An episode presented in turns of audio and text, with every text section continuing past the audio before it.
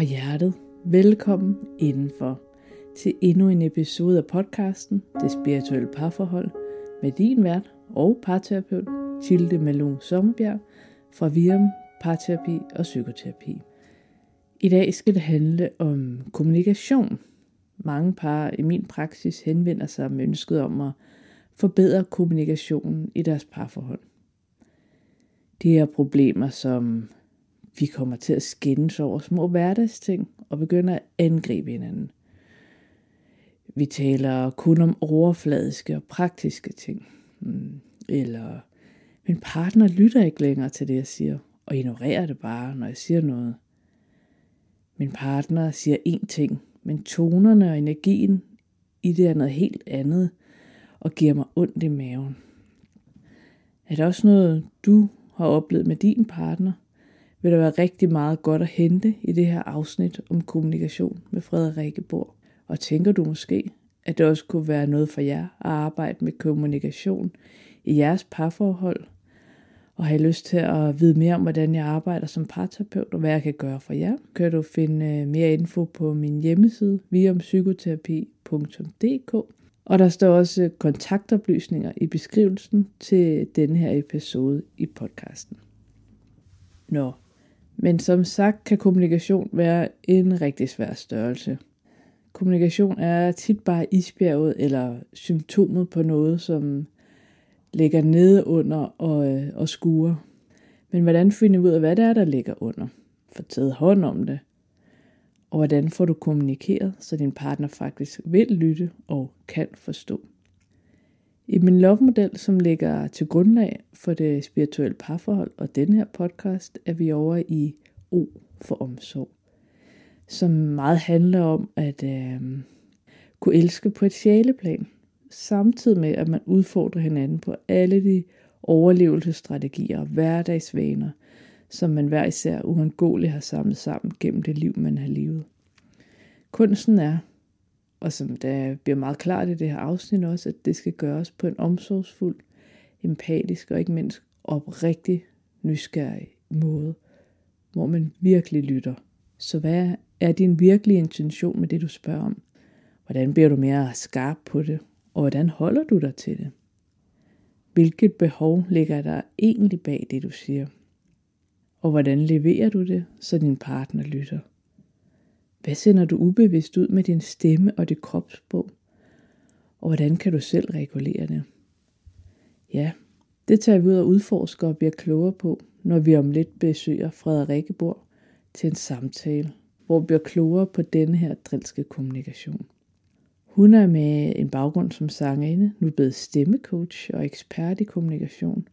Og så har hun en kæmpe portion livserfaring og anekdoter med sig derfra fortalt på en måde, som man føler, man var der. Hun har kort fortalt virkelig godt selskab. Og jeg tror også, du vil kunne mærke hendes fantastiske nærværende energi helt ud igennem dine højtaler. Værsgo.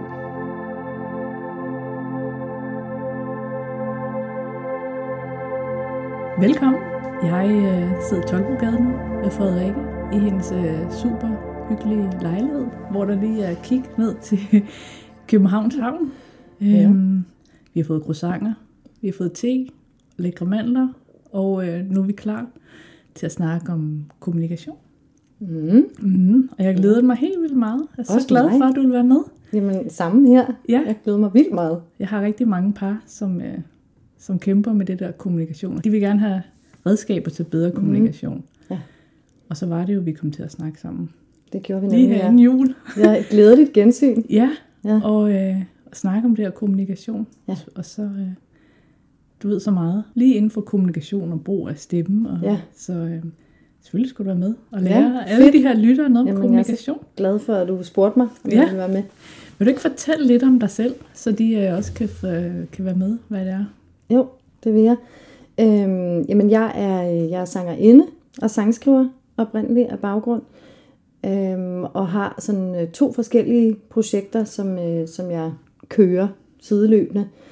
Øh, og det første projekt, det, øh, det hedder bare mit eget navn, Frederikke Bror. Og der udgav jeg en, øh, en EP i 2018, som hedder Unbreakable.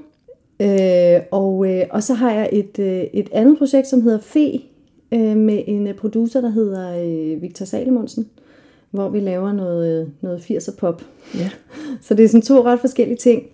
Øhm, og vi, vi kommer faktisk med et album her i 2023 Fedt. på et eller andet tidspunkt. Vi Ja. har ikke rigtig besluttet os endnu. Øhm, og så er jeg jo så coach. Det er, er nyeste skud på stammen. Ja. Øhm, men har været langt undervejs, faktisk. Øhm, og, så, øh, og så er jeg en del af en fantastisk virksomhed, der hedder Performance Academy of Business, hvor vi, øh, hvor vi coacher i det her med performance og stemme og kommunikation og dialog. Øh, fordi det er der ret meget brug for derude.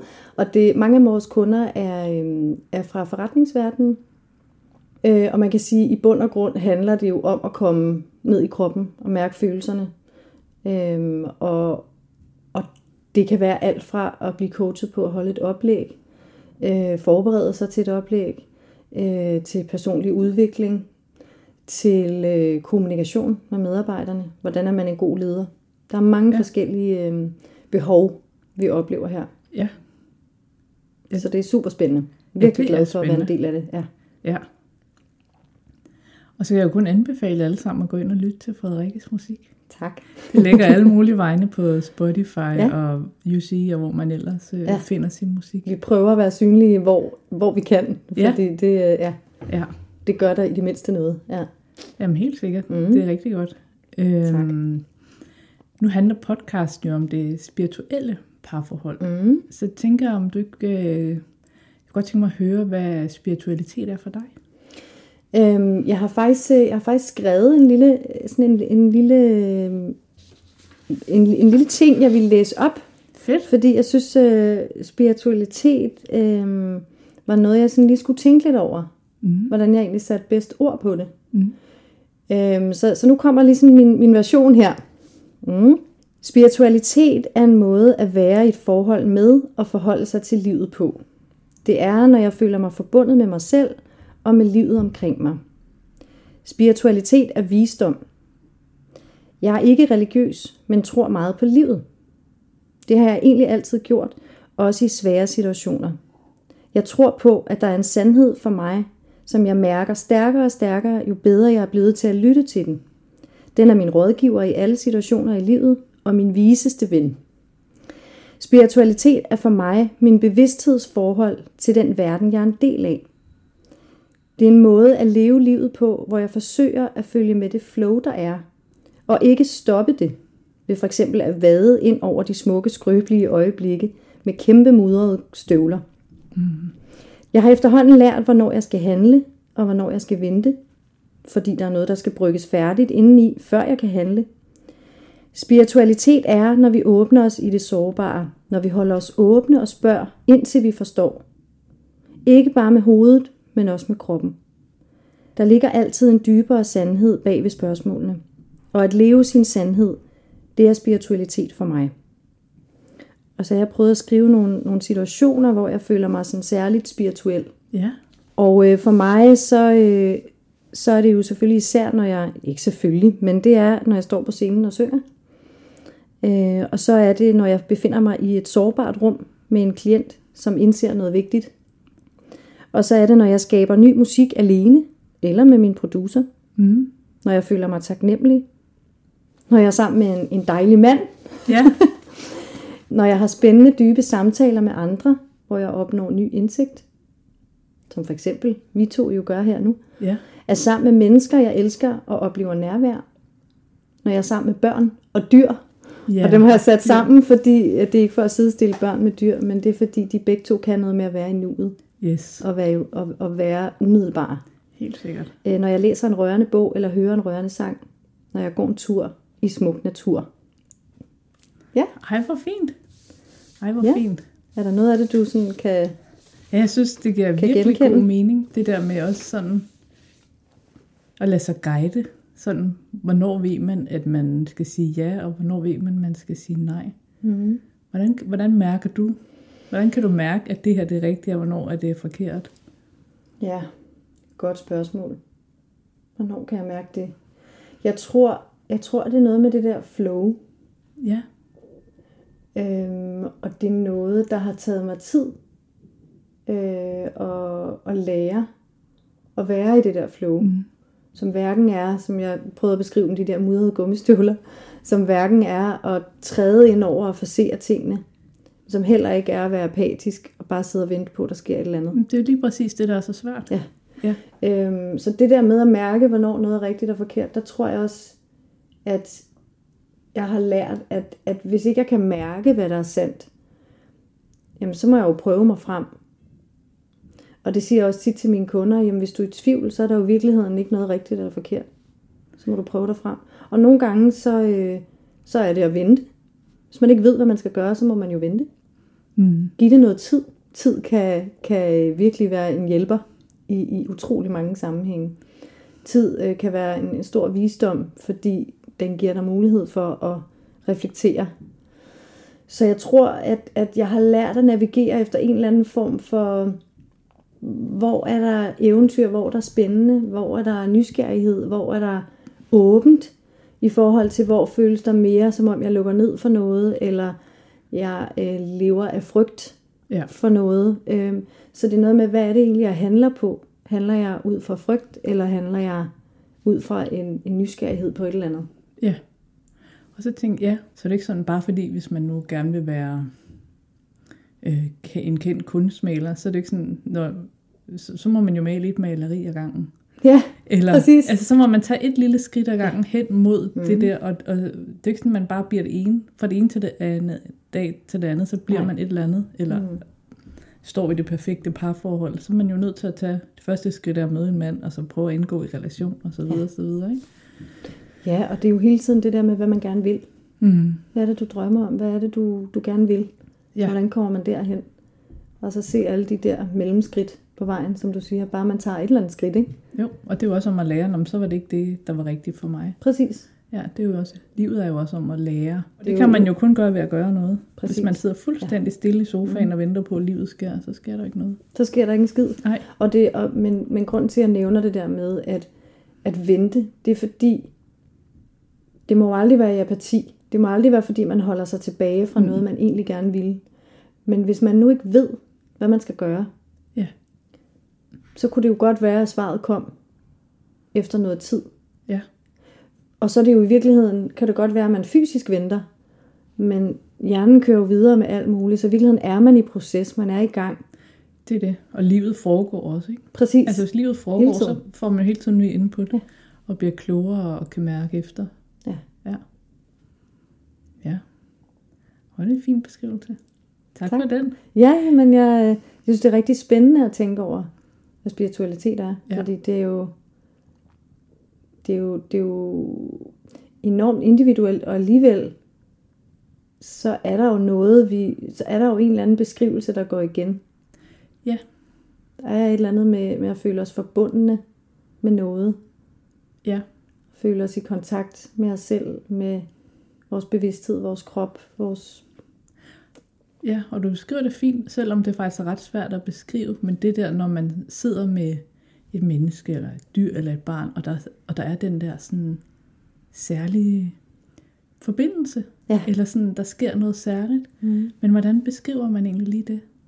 Det er også noget med, med, det er noget med en åben kanal på en eller anden måde. Ikke? Mm. Det er noget med, at der ikke er lukket. Der er ikke tilstoppet. Der er ikke, altså der er frit flow. Flowet kan flyde frit i hvert fald. Ikke? Jo, Der er ikke noget, der sådan forhindrer det. nej. Og det er, jo, det er faktisk utroligt vigtigt, også i forhold til, at vi skal snakke om i dag med kommunikation. Oh yes. at det er faktisk en rigtig god øh, sådan indgang til det, ikke? fordi hvis man ja. har alle mulige barriere, der stopper en, Mm. altså for eksempel, der kan køre et eller andet spil med, hvem sagde, at du har også gjort, Ja. og man angriber hinanden lidt for ikke at, så er der jo ikke frit flow i hvert fald. Nej, så er der det er ikke det. sådan der fuldstændig åbenhed og, sårbarhed. Mm-mm. Så øhm, ja, det kunne egentlig lede os ind til, til at spørge, hvad, hvad, hvad tænker du, at god kommunikation er? Men god, god kommunikation, tror jeg, i første omgang handler om at vide, at den er 50-50. Ja. Det er en dialog, og ikke en monolog. Mm-hmm. Det vil sige, at der er to individer, som kommer med hver deres baggrund, øh, følelsesliv, behov. Øhm, og så det er noget med ligesom at, at, at vide, at jamen, altså, jeg, kan ikke, jeg kan ikke møde et menneske, der ikke vil mødes, for eksempel. Nej. Og jeg kan heller ikke overbevise, som jeg nogle gange bliver bedt om at, at, at, at hjælpe med. Hvordan kan jeg overbevise de her om, at hvordan, hjælper, hvordan kan du hjælpe mig til at overbevise min kollega, eller min kæreste, eller min whatever, ikke? Det hører jeg også tit i parterapi. Ja, det må du høre rigtig meget. Eller det er også det, jeg oplever, folk prøver. Ja, Ja, og så bliver det mere og mere højspændt. ja, præcis. Fordi det er jo det der med, jamen hvad er det, du skal overbevise om? Øhm, hvor jeg kunne jo godt, jeg kunne godt tænke mig, at vi blev bedre til at fokusere på nysgerrigheden og forståelsen af hinanden, frem for overbevise, altså det at overbevise hinanden eller få ret. Ja. Fordi øhm, det kan jo så lede mig hen til at fortælle lidt om, øhm, hvorfor jeg tænker, at det er vigtigt øhm, med sådan en kommunikation. Fordi det er jo rigtig meget øh, møder hos mine kunder, de behov. Det er jo, og, og, øhm, det er jo råd inden for det her, eller råd, men altså det er en eller anden form for guidance inden for, hvordan man kommunikerer bedre, hvordan man forbinder sig med omverdenen. Ikke? Jo. Øhm, og jeg oplever rigtig meget, at mange øh, kommer med et eller andet barometer, et eller andet objektivt barometer for, hvad der er rigtigt og forkert. Som om vi som samfund har sådan en, det der det er forkert, og det der det er rigtigt. Ja. Øh, hvor noget af det første, jeg altid siger til mine kunder, jamen det er, i det her lokale, der findes der ikke noget rigtigt eller forkert. Og i virkeligheden er det jo det allermest skræmmende, for så skal vi jo selv til at tage stilling, ikke? Jo. Så skal vi selv til at tage stilling til, hvad synes vi egentlig er rigtigt for, for os. Øhm, og jeg oplever, at der ligesom er nogle følelser, der er forkerte. Vrede, jalousi, irritation, frustration. Så det bliver gemt væk. Ja. Det må du også opleve rigtig meget, ikke? Jo. Eller man forsøger, men så Man alligevel- forsøger, men det kan man ikke. Vel? Det kan man simpelthen ikke. Øh, og der, bliver, der er nogle følelser, der bliver rigtige. Jeg oplever også, at mange kommer og siger, at jeg er jo ikke en jaloux type. Ja. og jamen, det tror jeg ikke på, at der er nogen, der er, og der er nogen, der ikke er.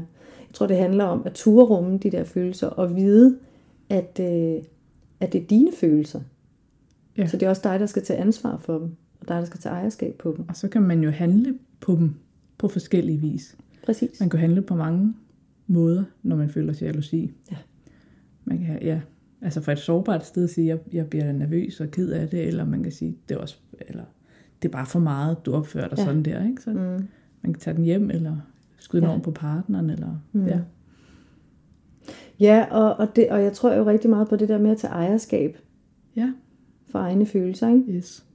Øh, og, og det er jo også en, en måde at, at øve os i at være sådan over for os selv, som vi egentlig gerne vil have, at andre er over for os.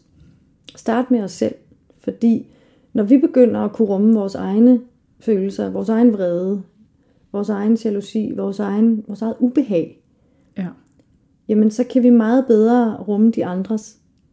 Og så bliver vi over på vores egen banehalvdel. Og det er jo tit der, hvor kommunikationen går fejl, fordi vi oplever, at, at den anden part oplever måske, at vi prøver at netop igen overbevise, eller få dem til at tage skylden for et eller andet, som i virkeligheden handler om os selv.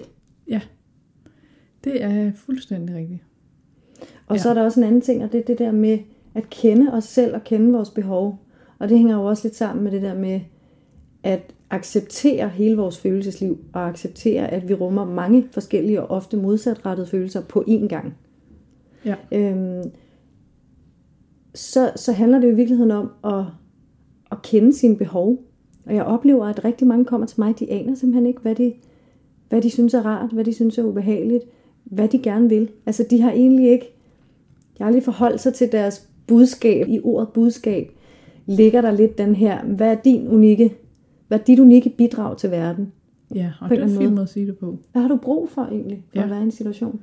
Og begynde at stille sig selv det spørgsmål, ikke? Jo, og tit så bliver det sådan, så lever man efter måske nogle normer, Mm. man har fået med, eller man tror, hvad er rigtigt og forkert. Mm. Og nogle gange er man blevet sat ned i nogle normer, som faktisk ikke passer til en. Og så går man og struggler med, at man for eksempel skal være en rigtig fin og pæn pige, hvis man i virkeligheden er til at have mudder på knæene og, og, og være en helt anden. Ja. Og så går man der og synes selv, man skal være så fin og pæn, og så kan man simpelthen ikke holde ud, hvis andre de, øh, de ikke følger de her normer, man skal, når man ikke giver sig selv lov til det. Og så Præcis. kan man øh, gå og, og skændes derhjemme over Ja. det, Mm. uden man i virkeligheden jeg er tro mod sig selv. Mm. Og så er det være, man siger, åh, jamen jeg må godt være en, en øh, med mudder på knæene og ud i skoven og køre Ja. mountainbike, Mm. eller hvad det nu er, man, øh, Mm. sådan som man er. Og så også lade sin, sine nære relationer være dem, de er. Mm. I stedet for alle skal være den her norm, som man har fået. Det kan være tusind ting, ikke? Men øh, Ja. det, det er nemlig helt rigtigt, at man skal kende sit eget budskab, eller hvem ja. man nu gerne vil være her i verden. Mm. Og, og der tror jeg, at vi har, vi har alt for lidt fokus på det, og alt for lidt, eller og alt for meget fokus på, øh, hvad vi bør, Ja, nemlig og bør. hvad vi, altså hvad samfundet i gåseøjne fortæller os, at vi skal. Ikke? Jo, Øhm, og så tror jeg, at der er en anden ting, der også øh, bidrager rigtig negativt til, til de her ting i, i vores lille smørhul her. Det er, at, øh, at den her skide, skide, nu sagde jeg det, øh, jantelov, Ikke? ja. fordi den gør jo det her med, at, at vi, vi øh, mange i hvert fald vokser op med at nedtone. Nedtoner ligesom. Vi må ikke fylde for meget. Vi må ikke være for... Altså vi må i det hele taget ikke være for specielle og, og stå for meget ud. Øhm, og det gør jo også et eller andet sted, at vi ikke tager os selv helt seriøst. Og det der med at tage sine behov seriøst, det er jo ekstremt vigtigt, hvis man gerne vil nå noget af det i livet, som man egentlig synes er værdifuldt som ikke har noget som helst at gøre med, hvordan man er opdraget, eller hvad man fik at vide var en god idé, eller bla bla bla. Øhm, men som faktisk handler om noget indre guld, man gerne vil, vil ud og finde, ikke? Jo, Så, så er det jo ekstremt vigtigt, at man ikke nedtoner, men man, man hvad, hvad kunne man kalde det i, i stedet for? Altså fremhæver. folder ud på Ja, en eller anden folder ud, måde, ja. åbner op, fremhæver. Øhm, og det er der nok en ekstra udfordring ved i vores samfund, med den her jantelov, ikke? Jo, tænk hvis vi alle sammen kunne shine på hver Mm. vores måde, ikke? Mm. Og, og bidrage med alt muligt Ja. fantastisk forskelligt mm. til verden, ikke? I stedet for at vi alle sammen skal, skal bidrage med det samme. Ja. Det er da utroligt trist. Ja, det er nemlig. Så bliver vi jo aldrig rigere. Nej, det gør Hvis vi folk nemlig ikke kan lide... Altså, vi har jo alle sammen kommet, tror jeg på. Det er jo igen spiritualitet mm. måske, men hvad man er kommet til jorden med et eller andet helt særligt talent. Mm. En eller anden særlig unik ting, som man kan bidrage med mm. til alle andre, som, som det er ærgerligt at, at Mm. ikke få foldet det ud. Ja, præcis. Ja. Og det du siger med bidrag, det synes jeg er virkelig, virkelig væsentligt, fordi når vi snakker om kommunikation, så, øhm, så kan man sige, at jeg tror rigtig meget, det der sker, det er i hvert fald min fornemmelse, og det som jeg, det, som jeg oplever er udfordringen, det er, at vi, vi er så privilegerede i vores samfund, at vi kan, vi kan øh, købe os til en masse, vi kan nærmest købe os til at være komfortable, vi kan købe os til at, måske ikke købe os til at være lykkelige, men det, i, i nogen grad kan vi måske, men vi kan i hvert fald på en eller anden måde gå efter de værdier, vi kan gå efter, jamen øh, jeg skal være lykkelig hele tiden. Det er lidt på en eller anden måde, øhm, tror jeg mange føler, er, er sådan en slags pres, der ligger, at man skal være lykkelig hele tiden, man skal være komfortabel. Så det vil sige, alt hvad der er ubehag, og alt hvad der handler om at gå igennem en eller anden proces, og være vedholden og stå ved, det her, det vil jeg virkelig gerne, og tage de der små skridt, Ja. det er faktisk næsten ikke eksisterende i vores samfund i dag. Og, øhm, og det kan man sige, det, det er der jo en kæmpe bagside ved, fordi det gør jo, at vi hele tiden, vi vender hele tiden blikket, øhm, eller man kan sige, vi har hele tiden fokus på, hvordan kan jeg blive mere lykkelig? Hvordan kan jeg, øhm, hvordan kan jeg få det, jeg har ret til? Øh, mig, mig, mig. Hele tiden den der. Ja, Øh, og i et parforhold og i en relation, en, en hvilken som helst relation, der handler det jo også rigtig meget om at bidrage. ja, At nogle gange øh, så oplever jeg, at det går fuldstændig tabt i den der, jeg har ret til, at du skal gøre sådan og sådan, eller jeg har brug for, at du gør det for mig, fordi øhm, det kunne du godt gøre for mig, eller du skal ikke ses med hende, øh, fordi det gør mig jaloux, eller vi lægger alle de der ting over på den anden, i stedet for at tænke på, hvordan kan jeg bidrage, sådan at den person, jeg elsker så højt, som jeg har valgt at leve det her liv sammen med, øh, eller en veninde, eller hvem det nu er, virkelig bliver glad. og det er simpelthen så essentielt, og det er også det, jeg oplever meget i mine parforhold, Mm. at de kommer og brokker sig over det, den anden ikke gør. Mm. Altså så er det sådan noget, vi har alle de her pligter derhjemme, vi har små børn, og jeg skal ordne alt det der, og du sidder bare der, og du gør ikke. Mm. Og den anden part siger, åh, men jeg føler hele tiden, at jeg får skæld ud for alt det, jeg ikke gør, og jeg har faktisk ordnet det og det og det mm. i går. Og det bliver bare en lang kamp om, hvem der nu ikke har gjort hvad. Mm. I stedet for, at man bidrager med det, man nu kan, mm. og også ser, jamen, du kan det der. Jamen, det er vildt fedt, i stedet for, at man prøver at sige, at vi skal kunne lige meget, eller, eller jeg kan ikke leve op til det der, så du kan det der i dag, fedt, du får mm. lov at gøre det i morgen, så kan jeg, kan jeg det der, så, jeg har, så kan vi bruge den kompetence. Ja. Og når man så oplever sin partner, som gør noget for en, så får man sådan indefra motivation til også at ville bidrage og til gøre det. noget. Ja. I stedet for, at det er med pisken ja. hele tiden. Hvis man sådan kan motivere hende sådan, altså virkelig indenfra, vil den anden det godt, mm. og gøre det, man nu kan, så vil man opleve, at det, det kommer helt af sig selv. Præcis. Og det kommer fra et helt andet sted. Mm. Og, øh, og det er ikke fordi, at jeg selv er ekspert i det, men jeg kan virkelig mærke, når jeg er god til at gøre det, mm. så sker der bare noget helt andet ja. i de relationer, jeg er i. Det, øh... Du har virkelig ret, tror jeg, i det der. Ikke? Fordi det er jo også noget med, at jeg tror, mange glemmer at spørge sig selv, eller vende den om og sige, hvordan vil jeg egentlig helst selv tales til mm. og kommunikeres med? Vil jeg kommunikeres med med drama og skæld ud, og øh, at der bliver langet ud efter mig og stillet krav og ultimatumer, eller vil jeg gerne rummes og ses og høres? Og de fleste af os vil lynhurtigt kunne sige, jeg vil selvfølgelig gerne ses og rummes og høres. Jeg vil jo ses som den, jeg er. Ja. Det er jo alle menneskers dybeste ønske. Men så må vi starte med selv at give det. Ja. Og ikke beskylde den anden for det, som vi ikke opnår i livet. Fordi jeg, tror, jeg oplever også, der ligger rigtig meget bitterhed, som den person, som er aller tættest på, så skal bære. Fordi ting, jeg ikke tør at gøre, for eksempel, som jeg gerne vil, ting, jeg, der ikke blev muligt for mig, ja. øh, den apati, jeg kan sidde i, fordi jeg ikke får handlet på det, jeg drømmer om, eller det, jeg egentlig bare har lyst til. Øh, at jeg måske, øh, jeg kunne have lyst til at gøre et eller andet, som jeg så øh, ikke kan tage mig sammen til øh, eller er bange for at gøre, fordi hvor ender jeg så? Eller, uh, kan jeg det? Er jeg god nok? Alt det der. Øhm, og i stedet for at, at gøre det, så, øh, så bliver jeg apatisk og bliver i frygten og ligesom lukker ned for det der ønske, som var derude, som drog mig i en eller anden grad. Ja. Og så lægger jeg skylden over på, på min partner. Nu er det bare et tænkt eksempel her. Ja. Øhm, eller min nærmeste, fordi det er, jo, det er jo dem, der er der til, at jeg kan skubbe det derover. Ja, og jeg tænker, at det er virkelig blevet en ond spiral, ikke? for som du selv siger, man ønsker det der med at blive set og hørt og rummet mm. og forstået. Mm. Men når man ikke bliver det, så er det netop, man også kan komme til at blive sådan, hvorfor har du ikke gjort, og det er også mm. din skyld.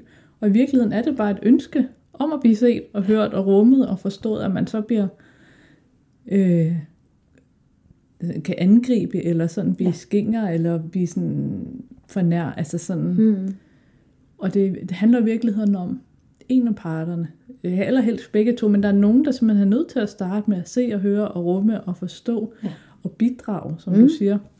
For at starte den gode spiral. Ja. Men og hvis, jeg, hvis du ser og hører og rummer mig, så kan jeg også bedre se og høre og rumme dig. Præcis der. Hvis jeg ikke får skal ud over alt det, jeg ikke gør. Mm. Men i stedet for, at man kan komme ind i, i den, øh, den form for kommunikation ja. med hinanden. Og så måske også noget med at tage noget af presset af parforholdet i forhold til, at det er simpelthen ikke den andens ansvar at udleve din drøm. Ja. Det er det bare ikke. Nej. Og det kan det aldrig blive.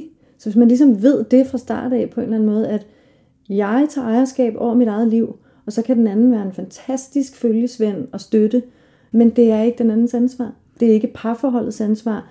Det er dit ansvar at leve din drøm ud, leve dit liv, og så skal gode ting nok komme, når du... Så bliver, så bliver man også draget øh, mere mod det, der er spændende, og hvor man er nysgerrig på livet. Hvis man udlever det, så får man mere af det. Man får også en dejlig tiltrækningskraft. Ja. Det var lige det, jeg skulle til at sige. Mm. Altså, man tiltrækker jo noget med den energi. Præcis. Hvis man går og er mm. rigtig bitter, mm. og sur og indestængt og alt muligt andet, så, øh, så kommer alt det der, så kommer man ikke i flow så kommer alt det der gode ikke til en, så kommer det ikke mm. naturligt, så har man ikke en, en god energi der, hvor man vil hen og, og skabe det, man nu mm. engang gerne vil. Mm. Hvordan kan man forvente det her kommunikation? Har du et godt bud på det? Jeg ved ikke, om jeg selv har konkret, ja. eller øh, hvordan man ligesom kan... Ja, altså hvordan kan man forvente det her, bebrejdning, og, mm. og du gør ikke, og det er din skyld, jeg ikke. Og altså det der med at give hinanden skylden for alle de mm. drømme, man ikke har, har opnået. Hvordan kan man få taget den hjem og, og komme til et mere et sted, hvor man ja, netop bidrager, ser og hører, rummer mm. hinanden og, og, tage, altså, og gør hinanden bedre? Jamen, jeg tror jo, det handler meget om at, at kende sig selv bedre. Altså kende sine behov. Og når ja. jeg snakker behov, så snakker jeg måske knap så meget om, jeg har lyst til en cola i dag, eller jeg har lyst, nu køber jeg en burger, fordi det, det er for mig mere lyst. Øh, hvor behov, det er jo de dybe, vores dybe værdier. Ja. Øh, for mig er kreativitet et behov. Altså på linje med at sove og spise. Eller.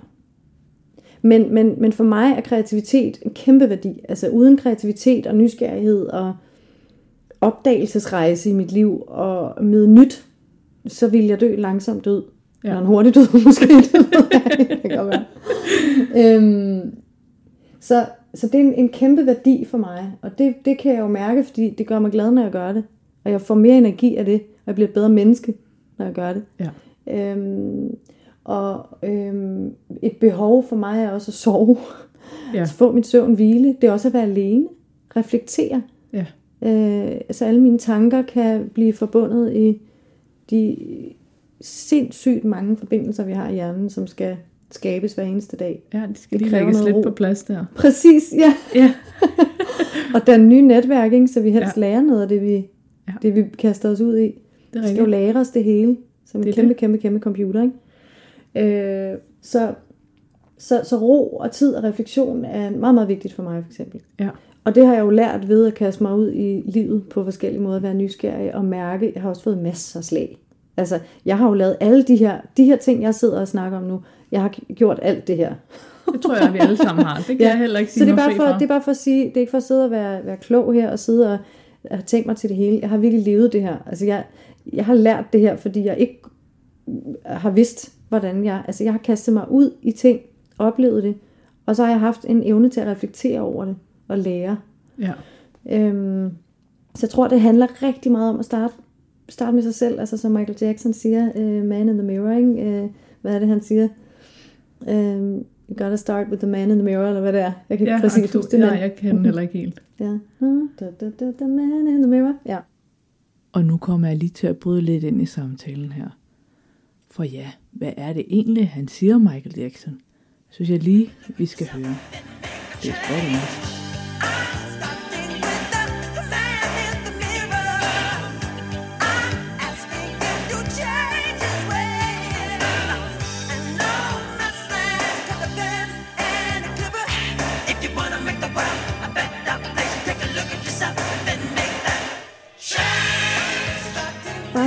På os selv.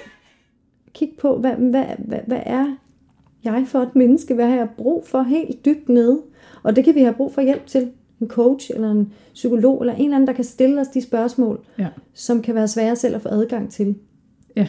Øhm, og så vil jeg bare sige, at jo mere man gør det, jo nemmere bliver det at mærke de ting. Jo mere du spørger dig selv hver dag, hvad har jeg egentlig brug for i dag? Har jeg brug for øhm, at spise noget ordentligt i dag, noget sundt? Og hvem skal gøre det? Skal jeg selv lave mad? Hvad er det egentlig, mit behov er? Ja, og, øh, og der kan være rigtig mange følelser på spil, ikke? Præcis. Hvis man går og føler sig ensom, ja. så man selv...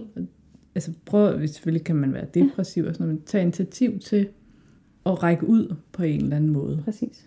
Øhm, og det, og det, det, det der ofte kan ske, at man doper sig selv med alt muligt andet. Ja men ikke mærker. Og der kan være tusind måder at gøre det på. Mm. Spise, drikke, arbejde, ja. træne, og vi har jo masser af ting at, at dope mm. os selv med i det her samfund. Det har vi her. Og i det her familier, det har, eller ofte har rigtig travlt. Ja. Tusind gøremål mm. fra morgen til aften, og fuldtidsjob og børn, der skal hentes og afleveres, og med, der skal laves, og oprydning og tøjvask og mm. alt det her. Øh, så kan det være rigtig svært at mærke det der efter. Det kan være så svært. Og man glemmer og, det helt. Man glemmer det, og, og, og det, det som jeg også har lyst til at sige, fordi nu sidder vi jo meget, hvad kan man sige, to erfarne damer, og som, som er vant til at mærke de her ting, fordi mm. det er noget, vi har øvet os på rigtig meget. Ikke? Jo. Øhm, og, og snakker om det som noget naturligt, hvor at, at, at det er ikke sikkert, at øh, dig, der sidder og lytter med, vil kunne, kunne mærke noget som helst i starten. Og det er fuldstændig normalt. Altså mm. det, det handler bare om at blive ved med at gøre det. Bliv ved med at spørge dig selv. Bliv ved, bliv ved, bliv ved. Eventuelt med noget hjælp. for en terapeut, eller en psykolog, eller en coach. Altså, så, så bliv ved med det, og lige pludselig, så vil du så vil du kunne forstærke det, du allerede mærker. Fordi måske kan du allerede mærke, at jeg bliver faktisk, i dag blev jeg faktisk gladere af, at fik mere energi af at øh, gå mig en tur, end at se en film, for eksempel. Okay, ja. så ved du måske næste gang, at der er noget at hente der. Ja, så tænker jeg også det der med at spørge sig selv, hvorfor har mm. jeg brug for det? Eller sådan, hvordan, ja, for eksempel, god pointe. Ja. Jeg har brug for at gå en tur i dag. Hvorfor? Ja. Jeg har brug for at øh, få noget frisk luft og ja. gå ud i skoven. Hvorfor? Så kan jeg bedre mærke mig selv. Præcis. Ah, okay, hvorfor har du brug for at mærke dig selv? Jamen, jeg har for travlt i hverdagen. Mm. Så bliver ved med at spørge sig selv, hvorfor har du brug for det? Ja. Altså sådan, hvad er det, der ligger nedunder? Mm. Og nedenunder og nedenunder, så ja. man kan komme helt ind til kernen af, ja. Virkelig vigtigt. hvad det er, ja. man har behov for. For ellers så bliver det bare sådan, jeg har behov for, at min, øh, det kan også være, jeg har behov for, at min kæreste, han øh, ser, ser mig. Ikke? Sådan, mm. Hvorfor har du behov for det? Ja. Ja, fordi jeg mangler anerkendelse. Mm. Hvorfor gør du det? Om fordi jeg faktisk øh, ikke rigtig ved, om jeg er god nok. Ja. Altså så kan man sådan komme lag på lag ned, og mm. så kan man komme ind til det, som, som ligger hos en selv. Ja. Og give en selv det, som, som man egentlig sådan dybest dernede, helt nede fra bunden af, hvor det ja. stammer fra. Ikke mm. begynde at give sig selv det. Selvfølgelig også tale med en, en terapeut på en eller anden måde, men, men det kan man i hvert fald også gøre der gør ja. selv. Altså ja. virkelig blive nysgerrig, hvad ligger der under det behov, ja. hvad ligger der under opdagelse det? i sig selv, ikke? Jo. Virkelig jo. prøve at lære at kende. Ja. Ja. Øhm, hvad tænker du sådan, at der er, hvad, hvad hører du, oplever du, der kan være sket, eller sådan, øh, når et, øh, dårlig kommunikation fører til, til skænderier og konflikter? Øh, Altså man kan sige, nu, nu, øhm, nu jeg sidder jo ikke med, med par, som du gør, og, jeg, og, og størstedelen af mine, af mine øh, kunder eller klienter øhm, kommer i forhold til at arbejde med, med stemme og krop. Ja. Øhm, og ikke nødvendigvis fordi, at de har haft en eller anden konflikt, som de gerne vil snakke om. Men det kan dukke op i vores session, fordi ja. vi arbejder med de her lag. Ikke? Og fordi vi arbejder med kroppen og stemmen, som jo er, ja. er hvad skal man sige, lagre alle de her oplevelser. Ikke? Jo, og jeg tænker også, nu har vi snakket rigtig meget om behov, og jeg tænker, ja. at det er helt mm. klart en meget vigtig ja. del. Men synes jeg faktisk også, det er rigtig interessant at få det her med, som du siger, med, med, med stemme og kroppen, ja. fordi jeg hører, ja. når jeg har nogle par, som kommer, så er det sådan, jamen det, det du siger, det er måden, du siger det på. Ja. Mm. Ja, og der tænker jeg, der må du kunne være eksperten. Hvad er det, der sker sådan i vores stemme eller mm. i vores energi, som man skal være opmærksom på? Fordi jeg synes, nogle gange kan det være svært at forklare. Eller ja. sådan svært sådan, det kan være svært mm. også for par, altså for den, som, som kommunikerer sådan, ja. hvad, hvad er det, jeg gør galt? Jeg siger jo bare de der ting på, det er jo sådan, det er, men måden, det bliver sagt på, kan du, ja. kan du, kan du hjælpe os lidt her? Mm, jamen, jeg kan prøve i hvert fald. Altså, øhm, jamen jeg tror, jeg tror jo i virkeligheden, det, det hænger jo meget sammen med det andet, vi snakker om, det der med at lange ud, ikke? når man kommer til at, og, øhm, og, og, hvad skal man sige, gå over i den anden på en eller anden måde. Øhm, og, og rode rundt derovre i stedet for at passe sin egen butik. Ikke? Jo. Øhm, og det viser sig jo også i kropssproget. Det kan ja. godt være, at man, øh, at man, at man i virkeligheden øh, bliver fjendtlig i sit kropssprog eller man, øh, man måske står med krydsede arme, og, og, og det kan være, at stemmen bliver, bliver voldsommere. Altså det kan Jamen, være, det, at der simpelthen er noget i... Ja, altså kvinder kan jo ofte føle, at, at deres stemmeleje bliver skingert. Og hvad er det egentlig, der sker i kroppen? Når det, Men det, der sker, det er jo, at, øhm, at det, hele, det hele lukker sig sammen. Vores åndedræt, som skal være frit og dybt og åben, vores, og lige for at forklare fuldstændig basic for, øh, for, for den lytter, der ikke kender til det her øh, med åndedræt og stemme, så, så kan man sige, at vores lunger sidder jo i brystkassen. Mm-hmm. Så det er vores brystkasse, der på en eller anden måde er livskilden. Det er den, der skal være åben. Det, der sker, når vi bliver bange, eller vi bliver stresset, eller bliver angste, eller bliver vrede, det er, at vi lukker sammen i solar plexus. Det kan også være, at du oplever det. Ja, der er nogen, der spænder jo helt op, fordi Præcis. man er klar til kamp. Ikke? Præcis. Vi bliver jo spændte for netop, som du siger, at være i den der fight or flight. Yes. Ikke? Så det vil sige, at vi, vi, vi holder, vi holder øhm, kroppen fast, i stedet for at være åbne og fleksible. Øhm, og, og det vil sige, at det påvirker åndedrætsmuskulaturen. Det holder, det holder simpelthen brystkassen øh, fixeret. Så vi kan ikke trække vejret lige så frit. Og det vil sige, at vores, øh, vores strobe bliver fastlåst. Alle muskler i kroppen bliver spændte. Og vi har to små søde stemmelæber, der sidder nede i, øh, i toppen af luftrøret. Ja. De sidder inde bag ved skjoldbrusken. Den kan du mærke, hvis du, hvis du øh, mærker på halsen her skjoldbrusken. Det er den, som hos drengene hedder Adamsæblet, som Ja. sig under puberteten. Ikke? Øhm, og der sidder to små læber derinde bagved, som fungerer ligesom to strenge. Og de svinger på luften. Og der er enormt meget, øhm, eller der er enormt lidt plads i forvejen for dem at boldre sig på. Det er Okay. meget miniatyre det hele nede i halsen, og vi har mange bruske og små muskler, og det hele skal ligesom spille sammen. Så forestil dig, at det hele bliver endnu mere snævert. Åh oh, ja. Så er der lige pludselig ikke særlig meget plads, så det bliver sådan en stemme her, der kommer ud. Ja. Og den har der ingen, der gider at høre på, vel? Nej. Så hvis vi i stedet for kunne, kunne trække vejret, uh, og lige trække vejret hele vejen ned Ja. i brystkassen, og virkelig øh, prøve at se, om vi kan øh, slappe af i situationen, i stedet for at fixere, så er vi allerede, så er vi allerede bedre stillet. Ja. Fordi vores kropssprog vil være knap så fjendtligt, det vil være mere åbent, fordi vi kan trække vejret. Simpelthen fordi vi kan trække vejret. Ja. Øhm, og bare lige for at forklare, jeg fik ikke lige for, jeg sagde det der med, at vi, vi øh, eller de svinger på luften. Øhm, sådan som vi jo, det er jo faktisk virkelig spændende det her, men sådan som vi Ja. laver lyd, overhovedet kan lave lyd, det er den udåndingsluft, der kommer ned fra lungerne, op igennem luftrøret, op til stemmelæberne, som sidder i toppen af, af luftrøret. Og de svinger så på den luft, der kommer dernede fra, ja. meget, meget, meget, meget, meget, meget, meget hurtigt. Okay. Man kan ikke se det med det blotte øje, så hurtigt går det. Okay. Øhm, de svinger på den luft, så de møder hinanden i sådan meget, meget, meget hurtige svingninger. Og det er simpelthen det, der skaber lyd. Ja. Så det vil sige, for lige at forklare det helt forfra, vi trækker vejret ind, ilt skal ned i kroppen, ud til kroppens celler via blodet. Ja. Kroppens celler laver omdanner til koldioxid via vores stofskifte, vi forbrænder. Så kommer koldioxiden tilbage gennem blodet til lungerne og ud.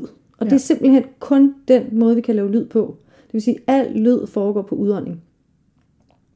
Alt tale, alt sang, alt, alt hvad vi ligesom laver af lyde af en Ja, art, ja. ikke? Jo. Udånding.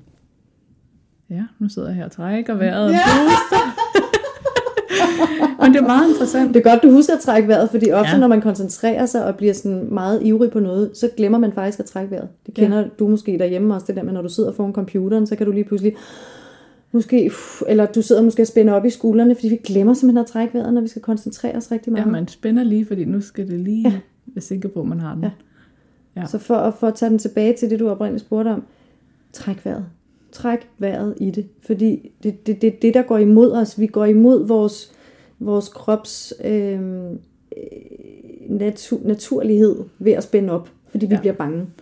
Og jeg tænker, det vil altså sådan instinktivt med den, du kommunikerer med, jo også kunne høre den her anspændthed. Altså det kan simpelthen ja. kroppen helt naturligt vide.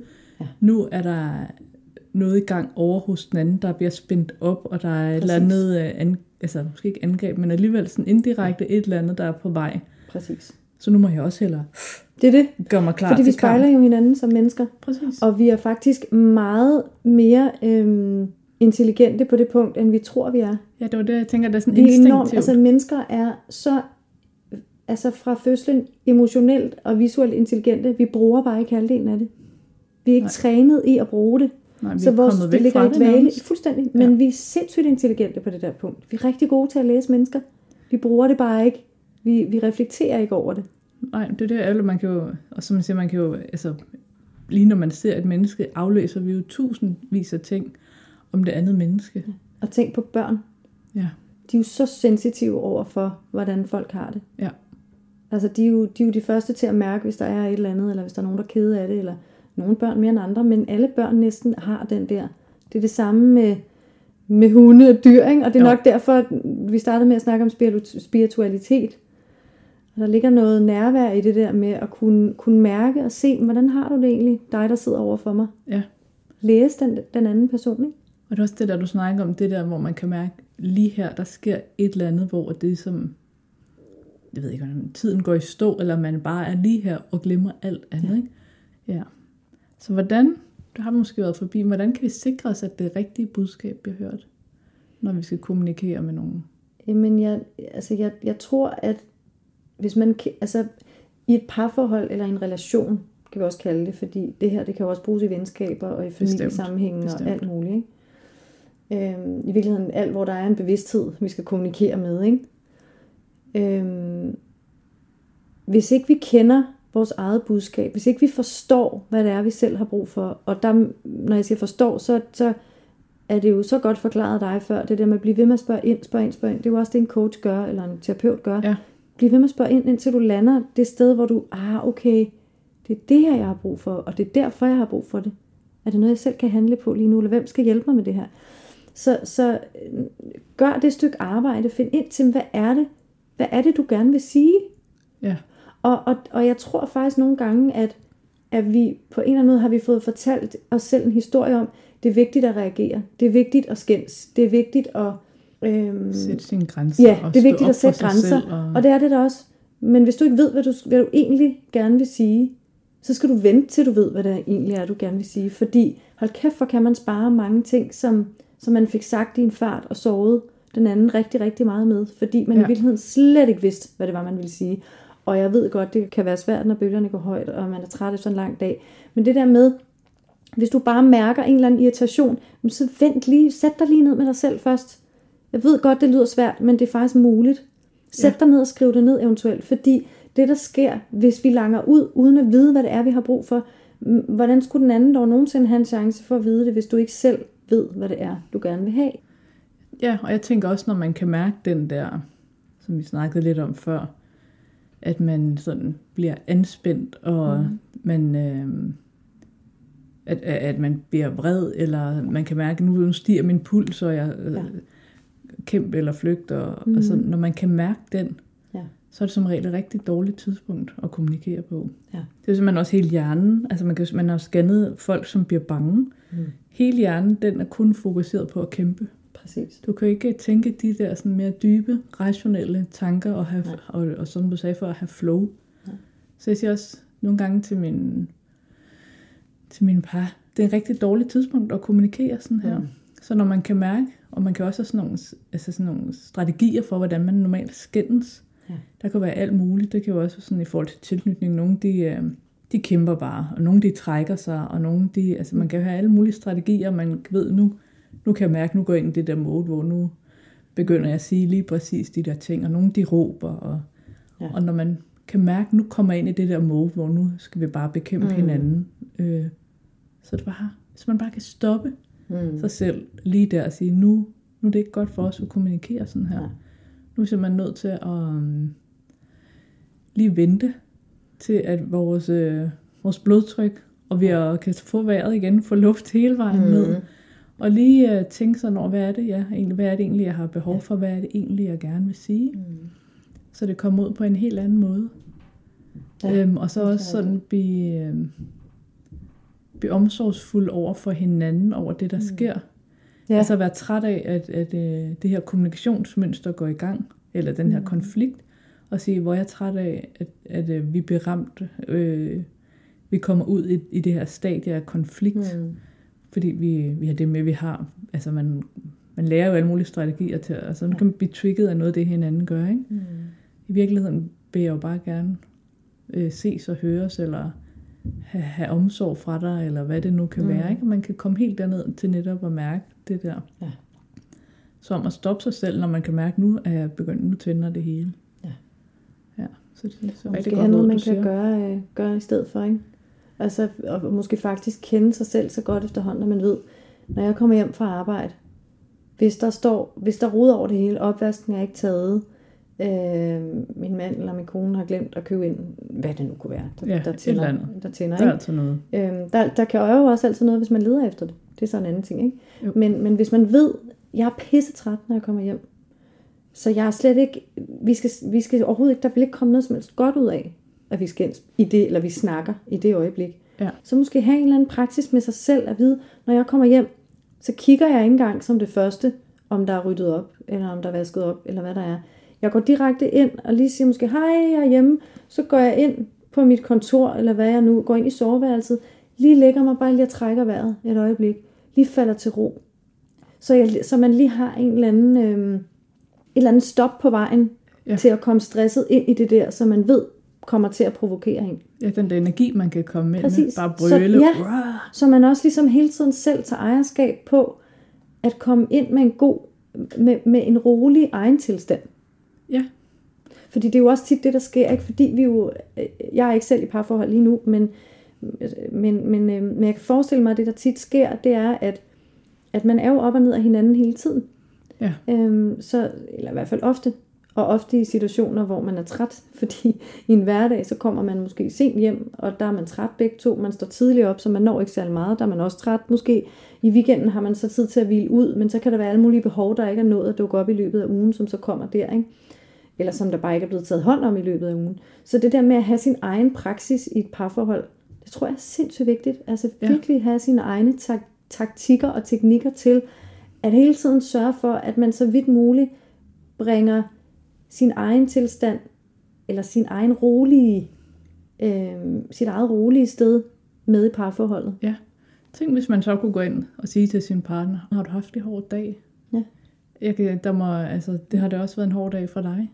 Og har børnene, mm. hvad det nu kan være, ja. eller man selv, mm. eller har du haft det hårdt på arbejde, mm. eller tænk, hvis man kunne blive mødt på den måde. Ja. Hvad, altså i stedet for, hvis du kommer hjem og får hvorfor har du ikke taget opvasken, ikke? så bliver ja. man bare, oh my god, nu skal vi til ja. det her igen, og mm. hvorfor kan han ikke?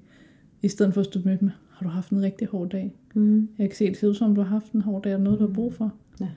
Ej, hvor har man bare lyst til at gøre noget godt til gengæld mm. over for den, der virkelig kan se og høre rumme det. Mm. Så det bliver en positiv, som vi også var lidt på før, sådan lyst og motivation til mm. at gøre noget godt for hinanden. Ja.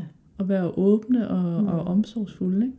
Jo, for vi er jo, vi er jo i virkeligheden som mennesker, tror jeg, enormt øhm, hurtigt til, at, eller vi, vi er enormt motiveret for at, at hjælpe og være omsorgsfulde, når vi forstår. Ja. Altså når man virkelig forstår, hvorfor har han ikke eller hun ikke taget opvasken. Ja, det er være nysgerrig. Hvorfor? Jeg der er altid en grund til, man Der er en grund til det. gør. Og, og så nogle gange lige med opvasken, så vil jeg tage så lad den dog stå. Altså, Ja. ja. Vi er også blevet meget, blevet ved jeg ikke, men vi er også meget øh, perfektionistiske med, at alting skal være øh, i orden og pænt og rent. Og nogle gange kunne man måske lige skippe det. Ja. Altså f- hellere have et roligt moment sammen. ja. Når man lige har et øjeblik til at reflektere, vil du hellere have en dyb og nærende kærlig relation med din mand mm. de næste par timer, eller ja. Vil du skændes over den opvask? Ja. Øhm, og, og spørgsmålet er, vil den, er der større chance for, at den bliver taget næste gang, hvis du har råbt og skrevet, eller hvis vedkommende har lyst til at gøre noget godt for Ja. dig? Og jeg tror det der med at virkelig at, at, at være oprigtigt interesseret i at forstå hinanden, det skal man jo også spørge sig selv om i parforhold måske nogle gange. Er jeg virkelig oprigtigt interesseret i at forstå det andet menneske? Fordi hvis ikke man er det, jamen så, så er der nok ikke særlig store chancer for, at den relation nogensinde vil lykkes. Det er sindssygt vigtigt, det du Altså siger virkelig, er du, er du egentlig rigtig interesseret i det? der. Ja, det er godt at spørge sig selv. Og er den anden interesseret i det også? Det kan man jo også møde, at man selv virkelig prøver, men den anden vil bare ikke give det samme tilbage, og der kan vi jo så komme tilbage til det, vi startede med at snakke om, at kommunikation er 50-50. Ja, det, jeg tænker også det der med, at man bare gerne vil have ret. Mm. Altså hører man jo ikke, hvad den anden egentlig siger. Nej. Nej. Vil du gerne forstå det? Vil du virkelig gerne, er du nysgerrig på din partner? Ja. Er du nysgerrig på, hvor, eller er du bare sammen med en, som skal kunne give dig noget, som du forventer? Ja, Hvorfor er I sammen? Altså, det er jo, det er jo også nogle vigtige snakker at tage, hvis der er problemer, ikke? jo. Og som jeg også har i min, min love-model, det der med at være nysgerrig på en omsorgsfuld måde. Ja. Ikke bare sådan, hvorfor gør du også sådan? Ja. Men sådan, ej, men jeg, jeg vil egentlig gerne forstå, der må være en god grund til, at du gør, som du gør. Mm. Eller, hvordan kan det være, at det her egentlig er, er, er svært for dig, eller Ja. er hårdt for dig, eller sådan. Men virkelig Mm. kommer med, med sådan en omsorgsfuld måde at gøre det på. Mm. Fordi man har omsorg for den anden, ja. og ikke fordi, at man vil øhm, pege fingre af hinanden. ikke? Nej. Så det skal være sådan nysgerrig på en omsorgsfuld måde, og ikke for at dømme hinanden, men for virkelig at forstå, fordi, som du også sagde før, der er altid en grund til, at man gør, som man gør. Mm. Der er jo altid en eller anden grund til det, og den kan jo være mere eller mindre langt tilbage, alt efter mm. hvad det er. Ikke? Og vi gør det jo alle sammen så godt vi kan. Ja. Der er jo ikke nogen, der prøver at gøre det så dårligt, de kan. det har jeg ikke mødt endnu i hvert fald. Det er rigtigt. Øhm, Men hvis du hele tiden får skæld ud og Ja. bebrejdelse og alt muligt, så kan din motivation for, hvis du alligevel altid får skæld ud, når partneren kommer hjem, lige meget hvad du har gjort, hvad, hvad gider man så blive ved med at gøre noget, som bare får skæld ud lige meget hvad? Ja. Man trækker sig. Ja. Det er jo ubehageligt. Altså fordi det er jo, det kan godt være, at det også er ordene, men igen, som vi snakker om, det er også kropssproget. Man, mærker, man bliver jo bange. Det er jo det, der sker, når du får skæld ud, og du altså bliver nedgjort på den måde, så man bliver bange. Og hvordan kan, ja, det er godt, vi kommer ind på det igen. Hvordan kan man blive opmærksom på sin egen måde at, at tale på? Sådan helt øh, teknisk. Jamen, man kan jo prøve det af på sig selv, for eksempel. Ja. Altså, vil, vil man gerne selv spørges om det spørgsmål, eller vil man gerne, hvordan vil man egentlig gerne selv tales til? Og jeg tænker Prøv det af også på den anden. energien Mm. i måden, man siger ordene. Ikke? Sådan, øh, det kan jo være sådan noget... Hvordan kan det også være, at du hele tiden gør mm. det der? Ikke? Eller sådan, hvordan kan det være, at du hele tiden gør det der? Mm. Altså sådan, hvordan kan man blive opmærksom på, hvor, hvordan man egentlig taler? Ude, altså sådan, hvilken kraft og hvilken sådan, ja, med hvilken energi det kommer Mhm. ud med, fordi det, det, det synes jeg nogle gange kan være svært. Øh, og helt at forstå Mhm. for dem, som bare siger, "Men det er bare sådan, jeg taler. Ja, jamen altså man kan jo begynde at lytte til dem, der, der, der gider at, at udtale sig om det udefra. Altså det kan jo være en kæreste eller en ven, og sige, øh, hvordan, opfang, hvordan opfanger du egentlig mig? Ja. Eller opfatter. Ja. Hvordan, øh, hvordan virker jeg i den her situation? Hvis man er oprigtig og nysgerrig på det. Ja. Og, og så, så skal man måske ikke spørge en fremmed person på gaden, man skal jo spørge dem, hvor det betyder noget. Ja. Spørg dem, hvor at man reelt vil, vil, vil være villig til at arbejde med noget for deres skyld. Ikke? Hvis nu din kæreste sagde, at du virker faktisk ubehagelig, jeg får en ubehagelig vibe fra dig, når vi snakker om de her ting, Ja. så må man jo lytte. Og så kan det være, at partneren kan sige, for eksempel synes jeg, du snakker enormt kraftigt. Ja. Din, din stemme ryger op. Øhm, du, du bruger, du, du går rundt, du øh, snakker enormt hurtigt, hvad det nu kan være. Ja. Og det er jo ikke sikkert, at, at partneren kan, kan svare så entydigt på Det er det. heller ikke sikkert, at man selv har lagt mærke til det. Nej, men i hvert fald kan man jo spørge den anden, hvordan opfatter du mig egentlig? Ja. Hvordan virker jeg i de her situationer? Jeg tænker også, det er, hvis man kan mærke, hvad er det for en stemning, hvis man har en partner for eksempel, der kan sige, lige nu har du den der energi, som Ja. der gør, at jeg trækker mig. Mm. Og så kunne gå ind i sig selv og sige, hvordan er det egentlig, jeg har lige nu? Mm. Hvordan er det, jeg har det lige nu? Er det der, Mm. hvor jeg bare vil gøre alt for at få ret? Er det der, hvor jeg Ja. bliver fem år indeni Mm. og bare skal overvinde min mor far? Er det der, hvor at jeg Mm. bliver den der dreng i skolen, som øh, Ja. de andre er ved at tryne, hvor jeg virkelig skal mande Mm. mig op, og det er den her strategi, jeg plejede at bruge. Mm. Er det virkelig den, jeg kommer til at bruge nu over for min partner? Ja. Så hvad er det, der sker inde i mig? Og bliver Mm. opmærksom på, hov, nu sker det her inde i mig. Ja. Og det kan jo altså være sådan, det kan lægge så meget på ryggraden, så meget som en refleks. Ja. Og oftest tror jeg Mm. gør det, at man ikke engang selv er opmærksom på, nu taler jeg på den der måde, Mm. som jeg før har prøvet at bruge, som har givet mig ret. Ja. Altså den hjælp for eksempel over for mine klassekammerater, eller min lille søster, eller Mm. et eller andet andet, man har haft. Ikke? Hov, det hjælper, når jeg mander mig op på den her måde, Mm. mm. eller taler på den her måde. Ikke? Ja. Så man bare brugt den resten af sit Mm. liv, uden egentlig at finde ud af, Nå, men okay, faktisk, eller opdage, at dem, jeg er i relation med, de trækker sig, Mm. og bryder sig ikke om mig, de lukker ned. Ja. Flowet forsvinder, og vi får ikke det omsorgsfulde, og det der rum, hvor Mm. mm. at tiden står stille, og man bare virkelig er connected. Ikke? Mm. Ja, jamen det, det, er virkelig, det er virkelig rigtigt. Altså det der med at kigge indad, det er jo, det er jo øhm, den, bedste, den, den, den bedste medicin i sådan en situation der, ikke? Og, og øhm, jeg får også lyst til at sige, at, at, øhm, at det er jo hårdt arbejde at kigge indad. Mm. Altså det er, det er hårdt arbejde at gå igennem det her, og det er ubehageligt, og vi er ikke særlig, igen som jeg tror, vi var lidt inde på tidligere, vi er ikke særlig vant til at skulle være i ubehaget i vores verden i dag. Nej. De trækker os lige med det samme. Og du, øh, du havde en podcast med, hvad hedder hun, Tanja, Ja, Ja. Tanja Lindahl. øh, som snakkede om det her med, det kunne jeg enormt godt lide, det billede, hun satte på at ride på bølgen, som er følelsen. Ja. Og så sagde hun noget med, at, at når bølgen topper, og man tænker, ej, nu dør jeg. Nu, jeg kan ikke, hvis jeg bliver den her følelse, så dør jeg. Ja, den kan det godt føles jo. Lige, det, sådan føles det jo. Ja. Og især hvis man ikke er, ikke er vant til at skulle reflektere over det, så ved man ikke, at lige der, hvis man bare lige bliver lidt mere, og lidt mere, og lidt mere, så er der bare guld og visdom og selvregulering på den anden side. Fordi det er jo der, vi lærer. Det er lige i, i halen af ubehaget, at vi lærer, at der skete ikke noget. Og jeg kunne godt være med det alene. Ja. Og jeg, jeg udvidet med, jeg har simpelthen, jeg har oplevet det her så mange gange i mit liv. Ja. Øhm, og, og altså den der følelse af, at udvide sig, fordi man blev klogere. Jeg simpelthen oplevet det, som om min verden udvidede sig. Ja. Mit rum blev større. Jeg kunne lige pludselig lade mærke til flere ting. Jeg kunne rumme nye situationer. Det er den største gave, man kan give sig selv. Og man kommer ikke sovende til det, eller jo, man skal huske at sove, men man skal øve sig på det. Mm. Man skal simpelthen blive ved med at gøre noget, som man synes er pisse svært, indtil det lige pludselig lykkes. Hvilket også lidt, bare øh, lige som en, en ekstra kommentar, leder mig videre til at tale om det at øve sig på noget. Ja. Jeg snakker rigtig meget med mine, med mine kunder om kunsten at øve sig. Ja. Det er skidesvært at øve sig, fordi hvis vi tænker på, hvad øvning i virkeligheden er, det er jo at gøre noget, som man ikke kan finde ud af endnu. Det er altså bare ikke særlig sjovt. Nej. Fordi hvis, vi, hvis jeg nu for eksempel bare stod og sang hele dagen, så ville jeg jo egentlig ikke øve mig, så ville jeg bare stå og, og synge og have det sjovt. Det er også vigtigt. Ja. Det er da vigtigt. Ja, ja. Men hvis jeg skal øve mig, så skal jeg jo gøre noget, jeg ikke helt evner endnu.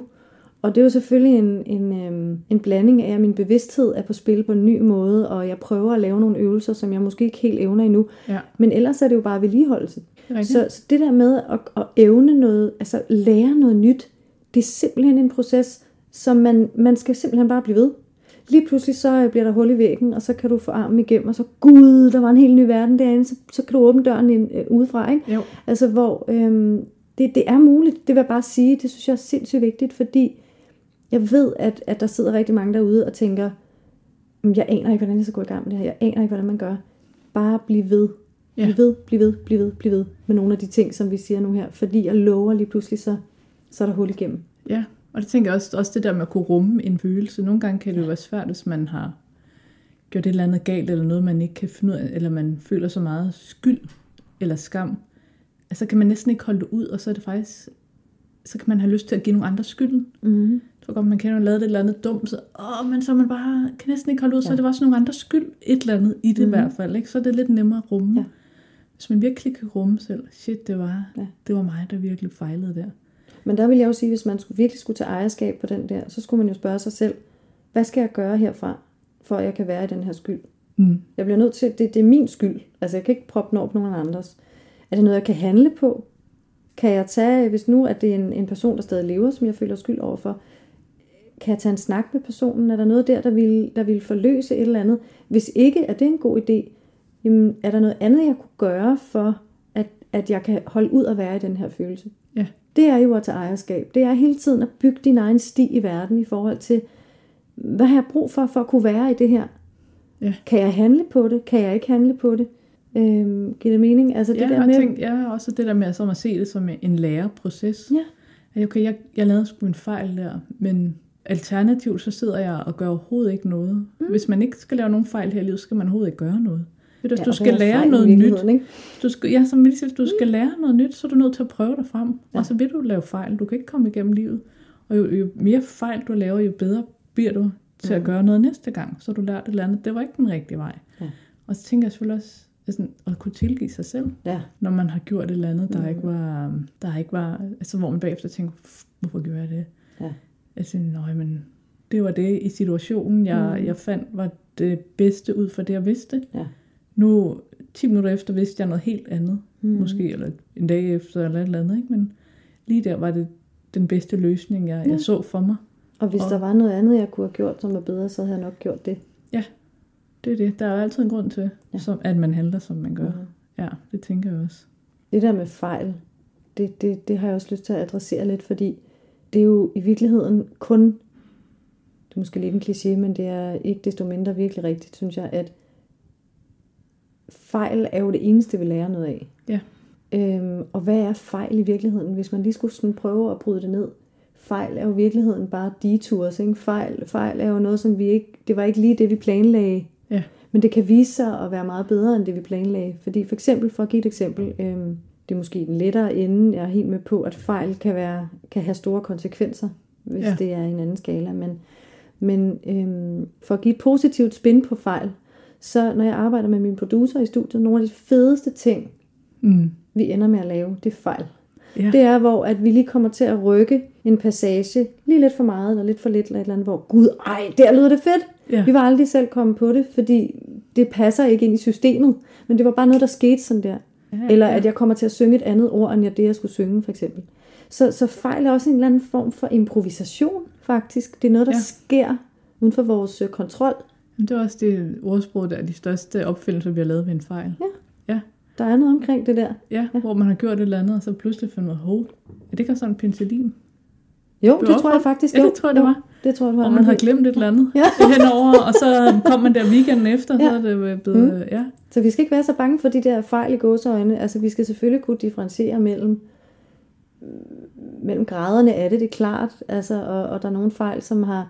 Det har jo ikke nogen konsekvens for mig og min producer, at vi laver den der. Det, en, en anden fejl kan have en konsekvens i en eller anden grad. Ja. Men, men, øh, men, men, en, men ordet fejl er der et eller andet ved, ikke? Fordi det er jo... Altså, hvis man ligesom ser bort fra alt andet, der handler om 2 plus 2 er 4, ja. så, så hvilket jo er, livet handler jo ikke om, at 2 plus 2 er 4. Der er 2 plus 2 aldrig 4, vel? Nej, det er rigtigt. Så, så, det er jo, det, så hvad er en fejl, når man snakker om at leve? Altså, når vi ikke snakker om matematik eller facitlister, eller Ja. Ja. hvad så fejl egentlig? Jo, Det er en sjov størrelse. jeg tænker det netop, det størrelse. er at leve faktisk, og mm. lave fejl. Ja, Tænk, hvis man bare, det hele handlede om ikke at lave fejl, så ville man jo ikke leve. nej. Så kunne man bare gå rundt som ja. sådan en robot. Der vil faktisk opfordre til at gå ud og lave fejl. Ja, skal være, det kan være dagens opfordring. Gå ud og lave de fejl der. Ja, Ja, Prøv se noget nyt. sker. Ja, Ja, se, prøv noget sker. nyt. Kast dig ud i det. det er det. Der er ikke noget, du kan gøre forkert, når du er i tvivl i virkeligheden. Nej, så handler man jo ud for den bedste. Altså, så, så længe man handler ud for sin bedste intention. Ja, hvad Ja. skulle man ellers gøre, ikke? Jo, Ja. det er det.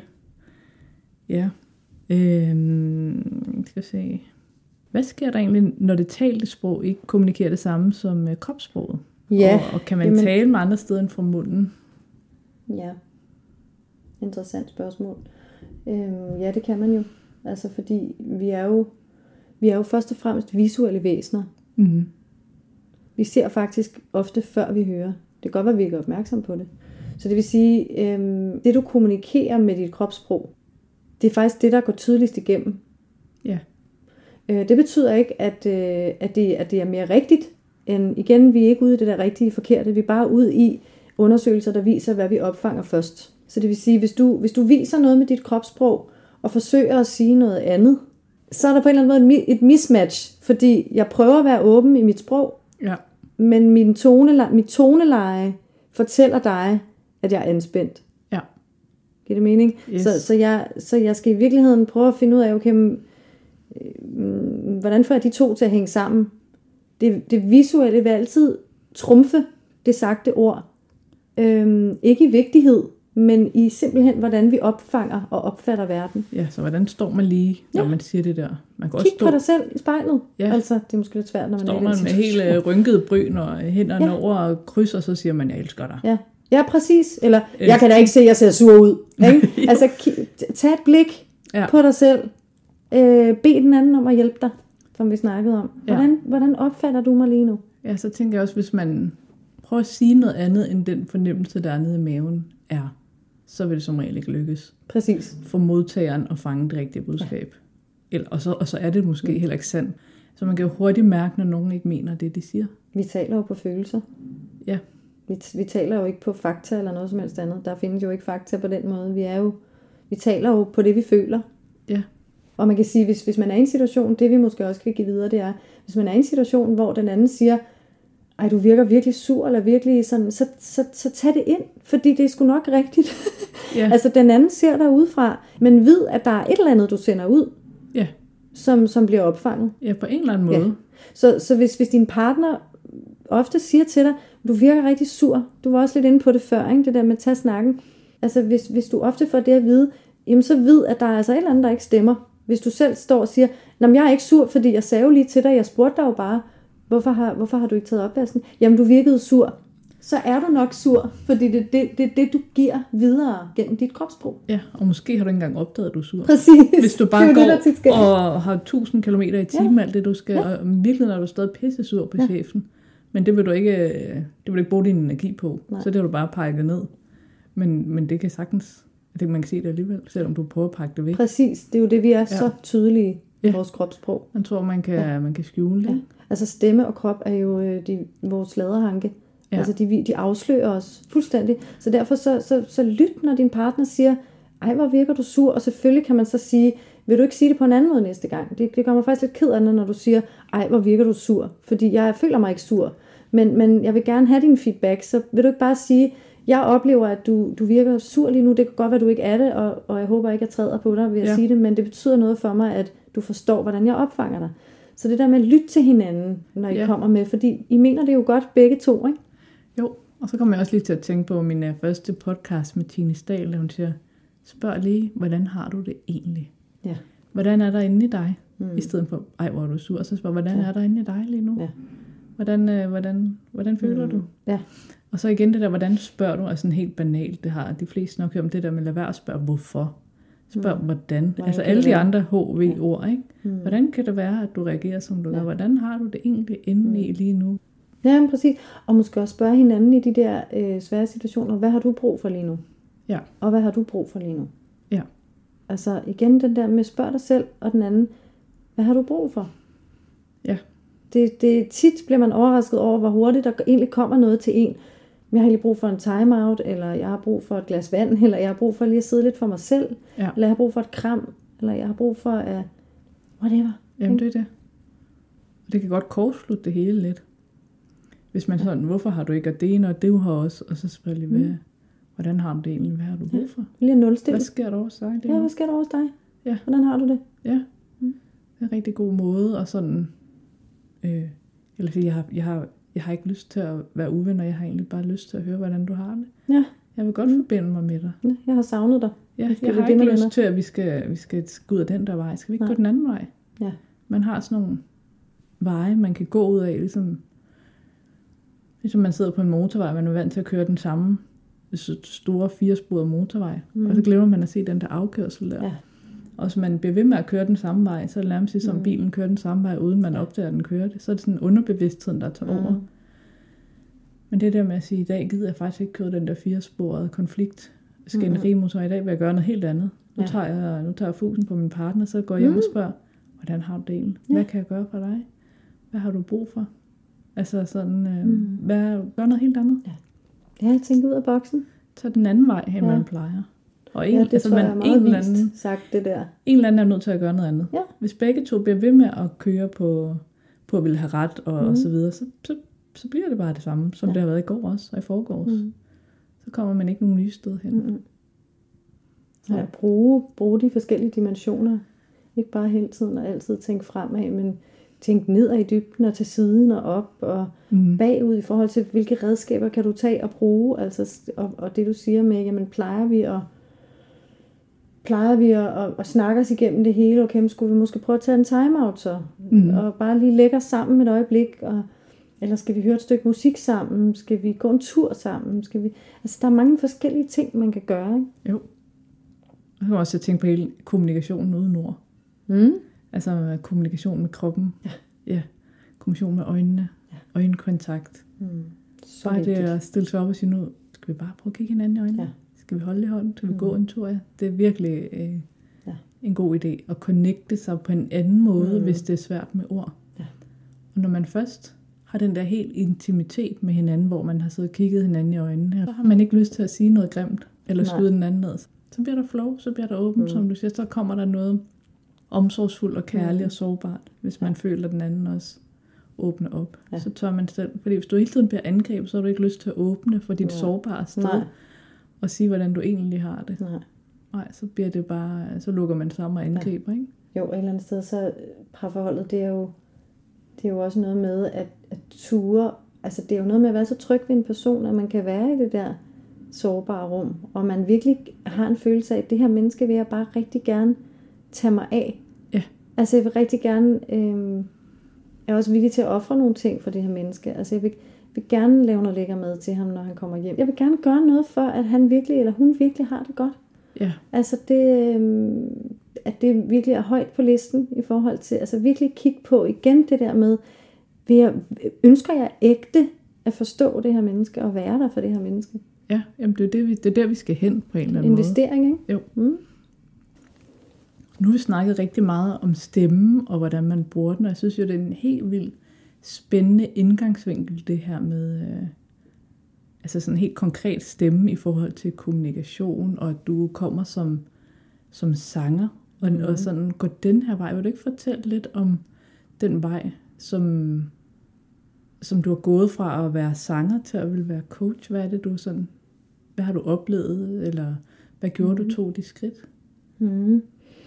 Jo, øhm, altså jeg tror, der, der er flere ting i det. Det ene er, at, at, øhm, at øh, stemmen sidder jo lige mellem hovedet og kroppen. Øhm, så så øh, og det, det var faktisk noget, vi også har snakket om på et tidspunkt. Ja. Men, øh, men det er jo det her med, at på en eller anden måde er det jo forbindelsen til kroppen, og jeg har altid været meget perceptiv og, og øh, altså sanselig og mærket min krop meget. Mm. Så jeg har været meget interesseret i, i mig selv på den måde. Ja. Det lyder lidt selvcentreret, men jeg har bare været meget sådan nysgerrig på, på krop og sind. Ja. Øhm, og så øhm, oveni, så, så er jeg nok det, man ville kalde et, et naturtalent som sanger. Øhm, Helt og det sikkert. siger jeg fordi, at, at øhm, det siger fordi, at musikbranchen er, er virkelig hård. Yes. Og hvis man, skal, hvis man skal overleve i de her kreative brancher, så skal der ligesom være nogle bestemte parametre, som man, som man kan, eller som man har nogenlunde nemt ved, for at det hele ikke bliver op ad bakke. Ikke? Og skal masse held og alt muligt andet til at Masse komme held. det rigtige sted Masse hen, held. og hvad ved jeg. Ja. Men, men det der, lige præcis det punkt, der hedder at stå på scenen foran et publikum, det skal man elske. Det skal man. Øh, ellers så skal man i hvert fald virkelig overveje, om det er den vej, man skal gå. Ikke? Jo. Øhm, og det gjorde jeg. Det har jeg altid gjort. Altså det har været mit, mit helle og mit, mit S at stå der af Ja. en mærkelig årsag. Øhm, og Det er jo din gave. ja, Som vi har snakket om, det der med, Ja, det der med, noget du skal eller give ud. Ja. Når du står der og synger, mm. så, så kan man jo mærke, at du er lige der. Og så bliver man jo fanget af din, din stemme og dine fortællinger, og så bliver der det der rum, hvor man bliver helt nærværende med Ja. dig. Så tænker jeg, det der, altså, kunne sagtens være det, som der også er den gave, som du giver til alle os andre, til din, det du kommer og giver. Det er da, det er da på jorden. smukt at sige det i Ja, hvert fald. Og det det er da en smuk tanke. Øhm, øhm, og, og, og, så jeg har altid sunget virkelig, virkelig meget. Øhm, og mine forældre må være ved at gå ud af deres skin en gang imellem, når jeg stod der på, på anden time nede på værelset og sang Whitney Houston og Mariah Carey. Øhm, fordi det var jo de helt store sanger, jeg var, var optaget af, og jeg skrålede løs med på der. Og, Men det er lyttet godt til i forhold til hjemme hos mig. jamen, det, var- det må du spørge mine forældre om. Det vil jeg gøre. Men, øhm, men i hvert fald, så, så var jeg jo virkelig optaget af, af det, og, og ville bare enormt gerne synge så meget som muligt. Så jeg sang rigtig meget, jeg gik i kor i mange år. Jeg sang i bands, og gik på Sankt Anne øhm, Gymnasium, og, og, øh, og man kan sige, selvom jeg havde det her naturtalent, så havde jeg måske endnu ikke, var heller ikke så gammel endnu, jeg havde ikke så meget stamina eller styrke øh, til at kunne holde til det Mm. i, og, og, og synge sådan nogle høje, svære ting, øh, eller Whitney Houston og Mariah Carey, øh, hele tiden. Nej. Så derfor så, øh, og jeg kom med i nogle bands, hvor jeg skulle synge nogle vanvittige høje ting. Det var altid mig, der blev sat til det. Det var jo min egen skyld, at jeg ikke ligesom sagde nej til det, men jeg tror bare, jeg havde meget sådan, "Nå, det kan jeg godt. Og så øh, blev jeg simpelthen så slidt på et tidspunkt, at jeg fik stemmeknuder. Nå for søren. Og stemmeknuder, det er jo, når man får ligesom hård hud. Når man får en vabel, og den bliver til hård hud på et eller andet tidspunkt. Okay. Det kan også ske på stemmelæberne, når, de ligesom, når der bliver friktion på en eller anden måde, og det bliver irriteret. Okay, det er det, Det, der det, det sker. lille søde område der på Ja. stemmelæberne. Ja. Og så, øhm, og så skulle jeg simpelthen opereres. Nå. Og det var rigtig dårlig timing, for jeg var lige startet på Rytmisk Musikkonservatorium i København. Ja. Øhm, så, så det var jo det var jo ret stor ting at blive opereret i virkeligheden på, på noget, som er ens det, man føler sig allermest sikker på, og Ja. allermest øh, hjemme i, allermest naturlig i på en eller anden måde. Det var ligesom det, der min identitet lå i. Ja. Det var at være sanger, ikke? Wow, var du ikke nervøs for, at det gik galt? Eller hvad sådan, Jeg hvad er husker min ikke, jeg var så nervøs bagefter, inden, eller? men, men det viste sig jo så at være... øhm, Det viste sig jo så at være at tage lang tid faktisk at finde, finde tilbage og frem til noget, der sådan var lige så naturligt. Okay. Jeg var faktisk meget i tvivl, om jeg kunne, kunne stadigvæk kunne synge, fordi fra at gå fra at være den her øhm, mit S og mit, mine ting at stå på scenen, det betyder ikke, at jeg ikke havde masser af adrenalin, der drønede rundt i kroppen, men, men jeg følte mig virkelig forbundet, når jeg stod der Ja. til et eller andet. Igen den der spiritualitet. Ja, Til at føle mig hæmmet og usikker og nervøs okay. Det var simpelthen så ubehageligt. Øhm, og, og jeg tror, kodet sammen med, at jeg, at jeg helt fra barn har været ængstelig af natur, haft tendens til angst og haft nogle svære tanker og sådan noget i perioder, så, så tror jeg bare, at det hele ligesom kulminerede i, at jeg ikke, jeg følte ikke, jeg havde den der buffer, som min min sang og musik jo havde været hele mit liv næsten, fordi der var noget, jeg var virkelig god til. Det var noget, som på en eller anden måde gav mig frihed og en følelse af selvværd og selvtillid. Når det ligesom var taget lidt fra mig, så kom alle mine dæmoner jo ligesom op til overfladen. Så, ja. så det var, plus at det var også en periode, hvor jeg skulle blive voksen. Altså det, det var jo sådan i 20'erne der, og, og øhm, tror jeg var 20, da jeg blev opereret, så, så det var jo sådan nogle skrøbelige år også, og store eksistentielle ja, tanker, der ja. kommer i den periode der også. Ikke? Så, øhm, men så, så det var en svær periode, og, og, og det der er, når man med at have det rigtig dårligt, det er jo, at man orker ikke folks velmenende råd. Nej. Altså, man, man orker bare ikke at, at høre på, hvad der har virket for dem. Mm. Og det jeg i virkeligheden havde brug for, det var at blive rummet og set og hørt og spurgt ind til. Mm. At øh, folk lige tog sig et øjeblik til at lægge sig selv til side og sige, hvad har du brug for lige nu? Igen den der med behovet, ikke? Jo. Og det oplevede jeg, øh, at de fleste mennesker ikke evner. Øh, og derfor så tror jeg, det blev mere og mere vigtigt for mig at prøve at udleve det, som jeg i virkeligheden selv havde brug for. Øh, at virkelig være nysgerrig på de mennesker, der var omkring mig. Altså virkelig sådan, prøve at forstå folk. Og mine sangelever, jeg havde på det tidspunkt, begyndte jeg også at coache mere og mere, fordi det blev det, der var det interessante. Ja. I forhold til at lære dem en eller anden teknik, så blev det at se dem som mennesker og hjælpe dem videre ud fra det unikke behov, de havde. Ja. Det blev det vigtigste og det mest interessante for mig. Og så havde jeg et øh, pædagogisk øh, kandidat afslutningsprojekt på, øh, på rytmekunst der, øh, hvor jeg så udforskede coaching som en del af det. Ja. Og coaching, det er jo det her med at stille spørgsmål. Det er det. Vi har været lidt inde på det før. Hvorfor har jeg det sådan? Hvordan, hvorledes? Alt de der HV.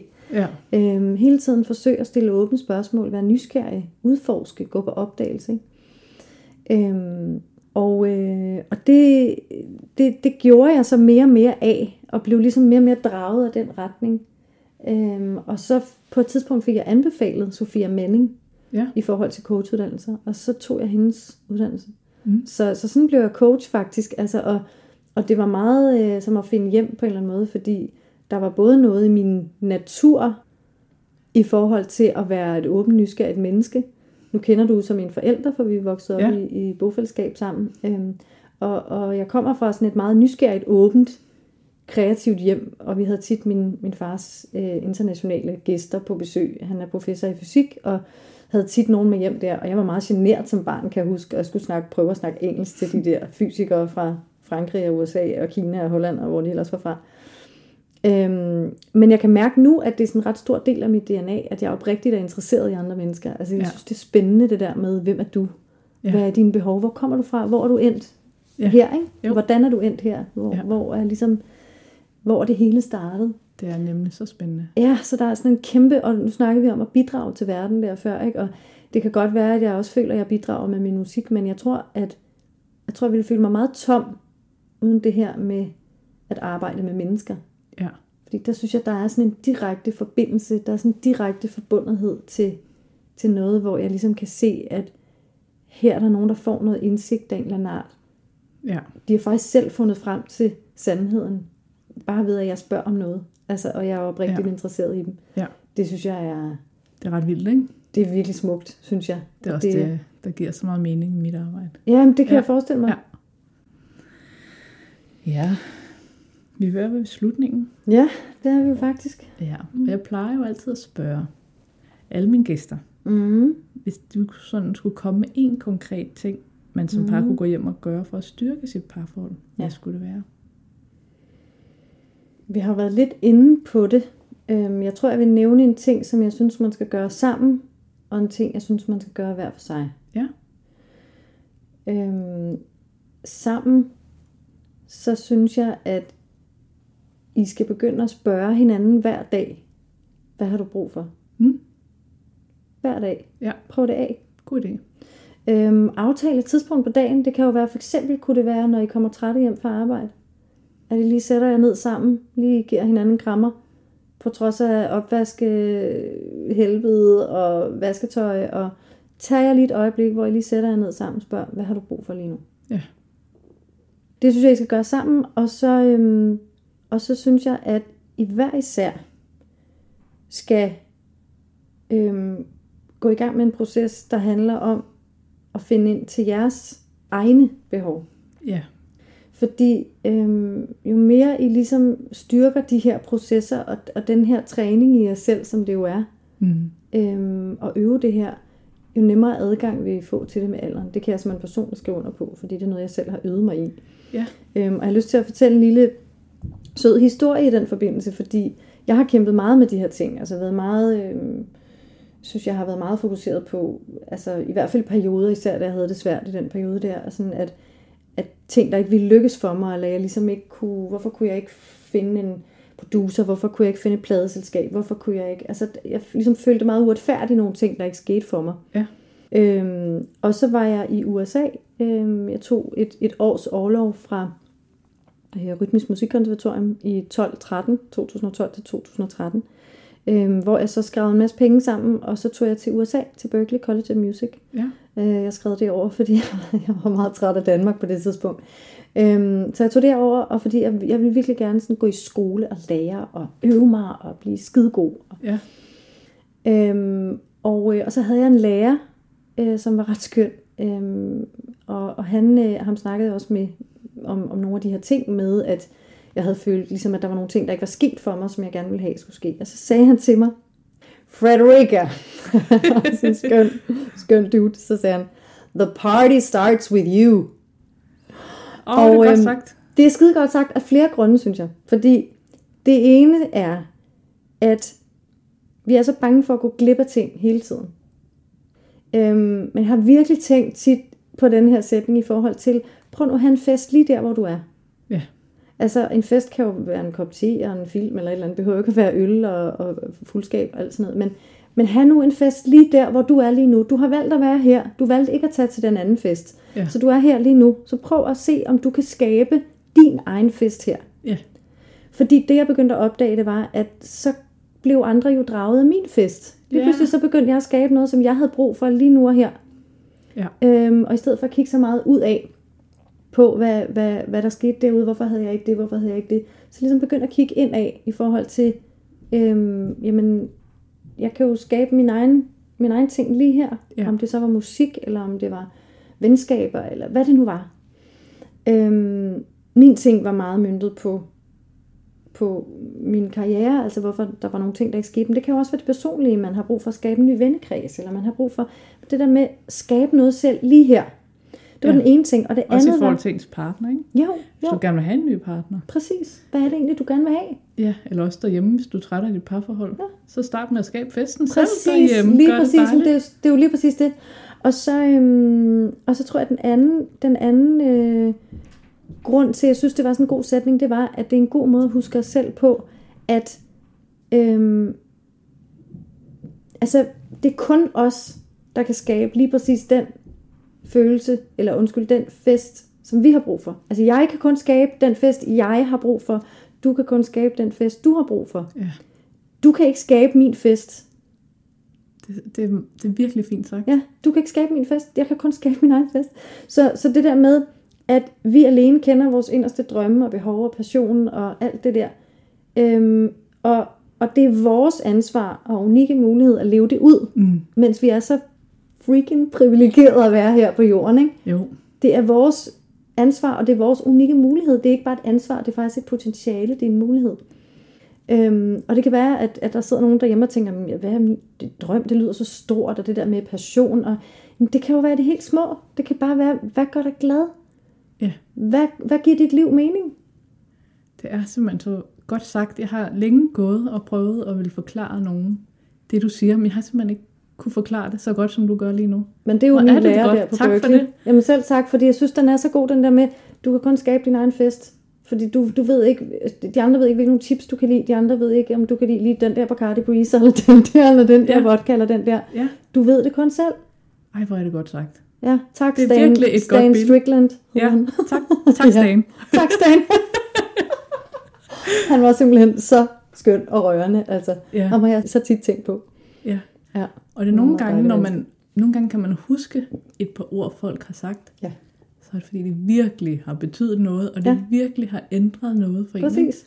Så er det der, Så er det der billede der er en på. grund til, at man husker lige det der, der blev Præcis. sagt lige der. Ikke? Ja. Og hvor er der mange, som kunne, kunne bruge det der Jamen, det tror jeg. Fordi det er jo også en, det er jo, fordi i virkeligheden, når vi så bruger den der, det der billede med en fest, så er det jo noget, vi godt kan lide. Alle kan godt lide en fest. Ja. Og de ved faktisk godt, hvordan vil jeg egentlig gerne holde min egen fest? Hvad er det for nogle mennesker, jeg vil invitere? Ja. Hvad for noget mad skulle vi spise? Ja. Hvad for noget musik skulle vi høre? Øhm, alt det der. Ja, og en fest med dig selv, ikke?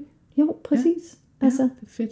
ja, den er, den, jeg synes også, øhm, at den har jeg altså brugt meget, så den håber jeg, I, I derude kan nyde godt af at overveje lidt. Det var godt nok et godt råd. Det var godt, Tilde. Det vil jeg også er bruge. godt, Det er.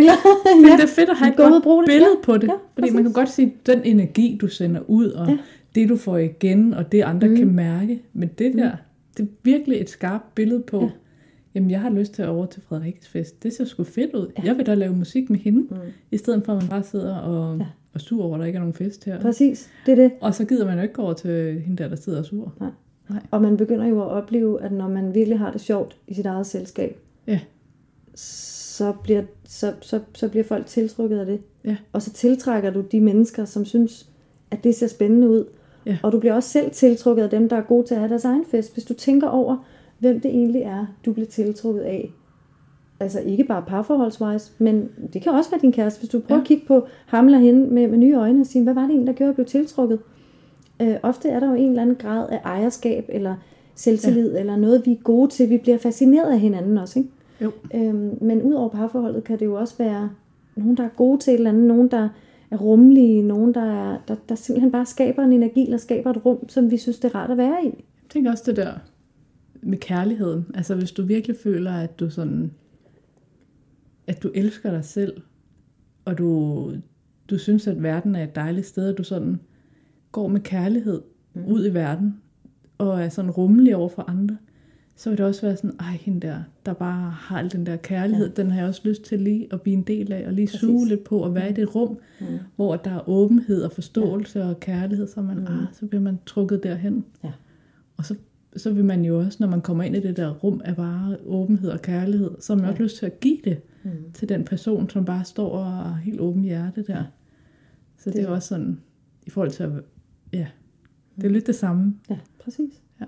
Og alle må komme til festen, men, men det er min fest. Altså det, Ja. det, jeg har selv skabt den. Ja, det er det. Men alle er velkommen. Ja. Ja. Ej, en fin måde at slutte af på. Ja, Ja. Ja, og måske vi også skal slutte af med noget af din musik. ja gerne. Ja, så Mm. den kan I, uh, Mm. kan I få lov at høre her. Gonna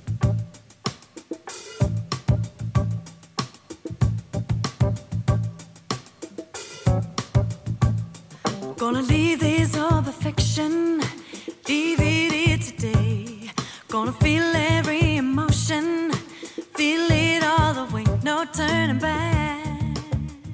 Og hvis du vil vide mere om, hvordan jeg arbejder og hvad jeg kan gøre for jer, kan du finde mine kontaktoplysninger i tekstbeskrivelsen til episoden af podcasten her, eller gå ind på min hjemmeside viumpsykoterapi.dk.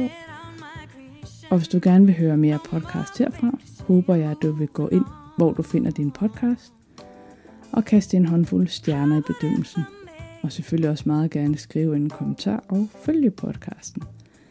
Det betyder mere, end du tror, for at podcasten bliver synlig, og flere kan få glæde af at lytte til den. Og så varmer det også mit bløde podcasthjerte, når du kører.